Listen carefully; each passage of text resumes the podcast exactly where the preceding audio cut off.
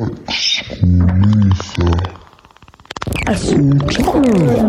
prison than a place to learn about life.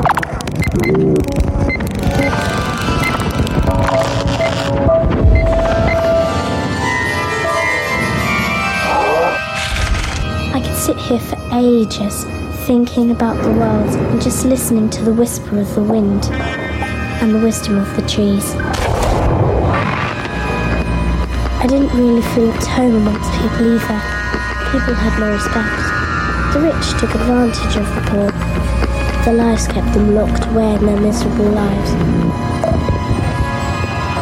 Every time I walked the streets, I had the urgent desire to return to the forest. The forest.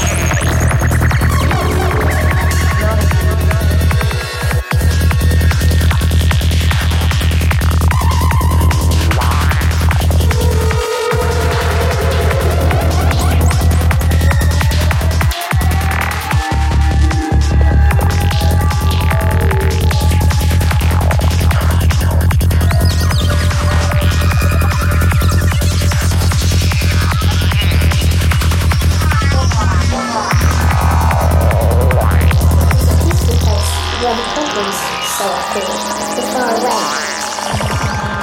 I often came to you first.